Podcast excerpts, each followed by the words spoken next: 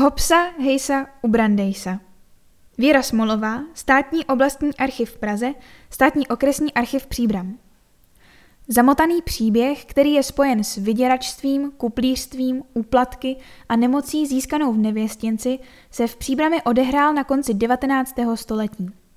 Točí se kolem podniku Antonína Brandejsa a jeho ženy Marie, který sídl v dnešní ulici v Brance a v němž je v současnosti cukrárna. Příbramský policejní strážmistr Jan Winter předal 14. února 1895 četnickému strážmistrovi Josefu Exnerovi dopis, v němž zdejší klempíř František Nedvěd požadoval 200 zlatých od hostinského Josefa Brandejsa s výhruškou, že jinak proti němu podá žalobu pro kuplířství. Vyděračský dopis Nedvědovi sepsal městský kancelista Stanislav Opl. Exner o dva dny později uvědomil zdejší okresní soud, že by se mohlo jednat o zločin veřejného násilí a upozornil ho, že byl z 11. září 1894 vyšetřován právě pro kuplířství. Vyšetřování bylo zahájeno 27. února 1895. 60-letá Brandejsova tchýně Anna Motičková vypověděla, že loni požních přinesl posel z městského úřadu psaní s tím, že se pan městský kancelista Opl nechá poroučet a posílá ho panu Antonínu Brandejsovi. Strážmistr Exner totiž uvedl nesprávné křestní jméno. Zeď po přečtení dopisu kroutil hlavou, byl rozčilený a řekl, že po něm žádají peníze. O den později byl u soudu vyslechnut Antonín Brandejs 1861 až 1920 příbramský měšťan a řezník, který od ledna 1893 žil se svou manželkou Marií a třemi malými dětmi v době číslo popisné 82. Manželé pracovali v tamnějším hostinci, patřícím od roku 1877 hostinskému Josefu a Marii Havrlíkovým. Tento barokní dům ve Svatohorské ulici, dnes ulice v Brance, se dvěma krámy a hospodářským zázemím si nechal v roce 1685 postavit příbramský kantor a varhaník Simeon Mikuláš Hlasivec. Jeho dědicové dům pronali Anešce a Jáchymovi Prachinusovým, kteří v něm vybudovali známou příbramskou tiskárnu. Její další majitelé, prosulí tiskaři Landfrasové, ji provozovali do 30. let 19. století, kde svůj závod soustředili v Jindřichově Hradci. Z příbramské tiskárny vznikl hostinec, zvaný podle J.V. Bezděky i U Tigra. Nyní je v tomto domě cukrárna. Antonín Brandeis byl roku 1894 skutečně odsouzen podle paragrafu 512 zákona trestního. Kuplířství se dopustil ten, kdo prostituci poskytoval přístřeší, živil se tím, nebo vůbec působil za dohazovače v nedovoleném srozumívání tohoto druhu. Trestem bylo tuhé vězení od 3 do 6 měsíců, v případě opakování i vyhoštění z místa. Hlavním svědkem proti Brandejsovi byl v roce 1894 právě František Nedvěd. Brandejsa stál tento proces už mnoho peněz a po obdržení dopisu dostal strach, ovšem Nedvědovi nic neposlal. Nedvěd mu ještě dlužil 6 zlatých, kterému odpustil před procesem 1894, aby ho nezažaloval. Brandeis už měl tehdy připravenou na Nedvěda žalobu pro dluh u Judr Steinera. Ale Nedvěd mu vyhrožoval pomstou, takže ji tehdy Brandeis stáhl, jenže Nedvěd ho podvedl. Asi před dvěma lety prý dostal městský kancelista Stanislav Opl z pražské nemocnice cedulku, že má Brandeis splatit za jedno děvče, které tam leží nemocné a dříve u něj bylo v hostinci. Opl si dal Brandeisa zavolat a chtěl po něm pětku, že mu vymůže, aby nemusel na tu holku platit. Brandeis u sebe neměl víc než zlatku, kterou mu dal s tím, že zbytek přinese později. Už mu ale nic nedal, protože mu Opl nepomohl a on musel léčebné útraty zaplatit. Během vyšetřování kuplířství mu Stanislav Opl po hostinském Antonínu Zajíčkovi vzkázal, že s ním chce mluvit a že vymůže, aby vzal státní návladní Jan Káš žalobu zpět. Brandej se několik dnů na to sešel s Oplem na náměstí.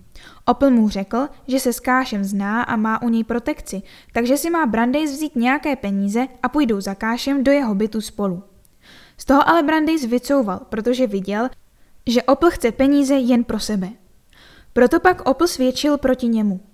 Když pak Brandeis dostal vyděračský dopis, pál se a čekal, až bude definitivně vyřízeno jeho odvolání proti rozsudku ohledně kuplířství. Bylo však zamítnuto, stejně jako jeho žádost o milost, tak si odbyl trest a teprve nyní učinil oznámení o vydírání. Hned po Brandejsovi byl vyslechnut 30-letý ženatý a bezdětný klempíř František Nedvěd, který už byl jednou vyšetřován pro paragraf 152, ale trest mu byl prominut. V roce 1889 byl zřejmě pro těžké ublížení na těle odsouzen u zemského soudu v Praze k 21 dnům vězení. Vypověděl, že si dopis dal napsat, ale že to není vydírání, nýbrž žádost o náhradu. Manželé Antonín a Marie Brandejsovi si v hostinci vydržovali nevěstky. Nedvěd k ním v květnu 1894 přišel poprvé. Marie Brandejsová, hostinská, mě k tomu měla a donutila, abych s nevěstkou šel tělesně obcovat. A ještě mi řekla, jdou tam do pokojíčku, máme novou holku, páni si ji chválejí. Nedvěd sebou neměl klíč od domu ani peníze a tak mu Brandejsová řekla, že může u slečinky zůstat přes noc a nemusí Zlatku za obcování s ní hned zaplatit, že mu počká až do zítřka. Nedvěd se ale od slečinky nakazil a dostal syfilickou nemoc řečenou čankr. Tvrdý vřet v oblasti genitálí, ohlašující první stádium nemoci. Brandejsová věděla, že je děvče nakažené, protože asi za tři dny, když Nedvěd znovu přišel k Brandejsovým a řekl šenkýřce, poslouchají paní Brandejsová, ta holka je nakožená, já se u ní nakazil. Brandejsová mu odpověděla, já to věděla, pozorovala jsem to již na prádle, že jest nakažená. Nedvěd přes čtyři měsíce nemohl chodit ani pracovat.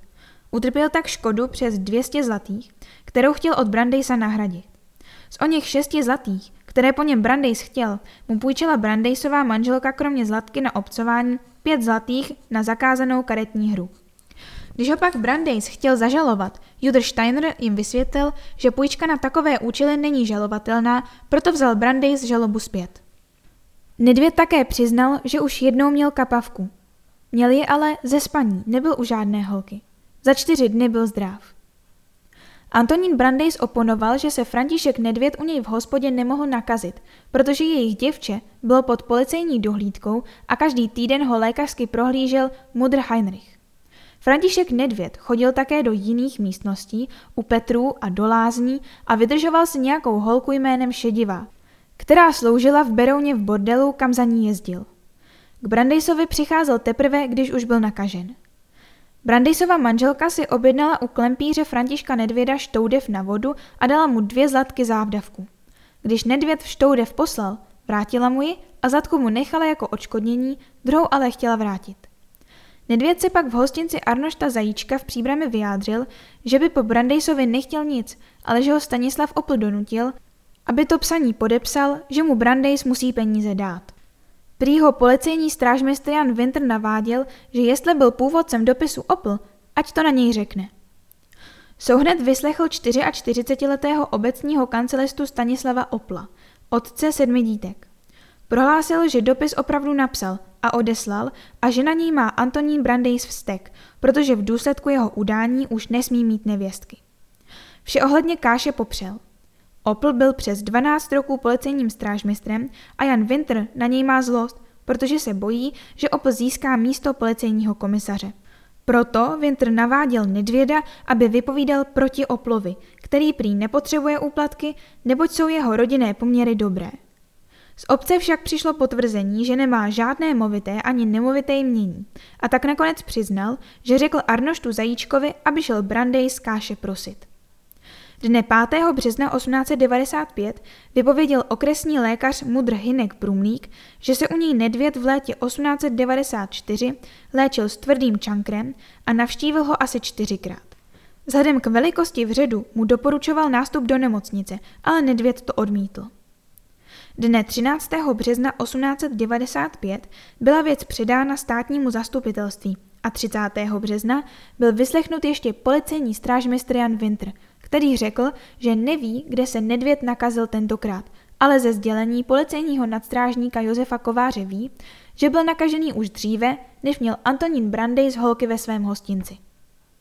Zdejší policejní stanici bylo známo, že navštěvuje skoro všechny bordely a že skoro každou holku, kde ji jen dostati může, potřebuje.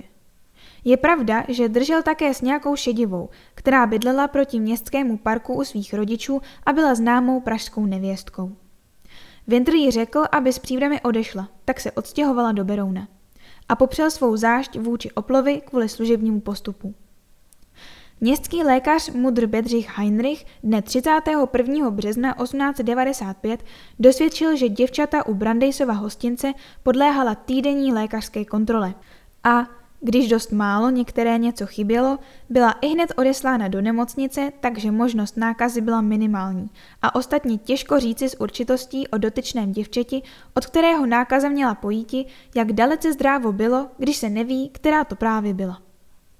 Dne 1. dubna vypověděl policejní nadstrážník Josef Kovář, že Nedvěd byl nakažený už v roce 1893, což ví od příbramského zahradníka Stanislava Hodouška.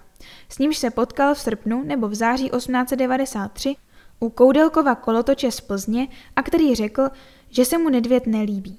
Špatně příchodí a má tajnou syfilitickou nemoc. Že mu to ukázal, vypadá to moc šeredně a že se chtěl vyléčit sám.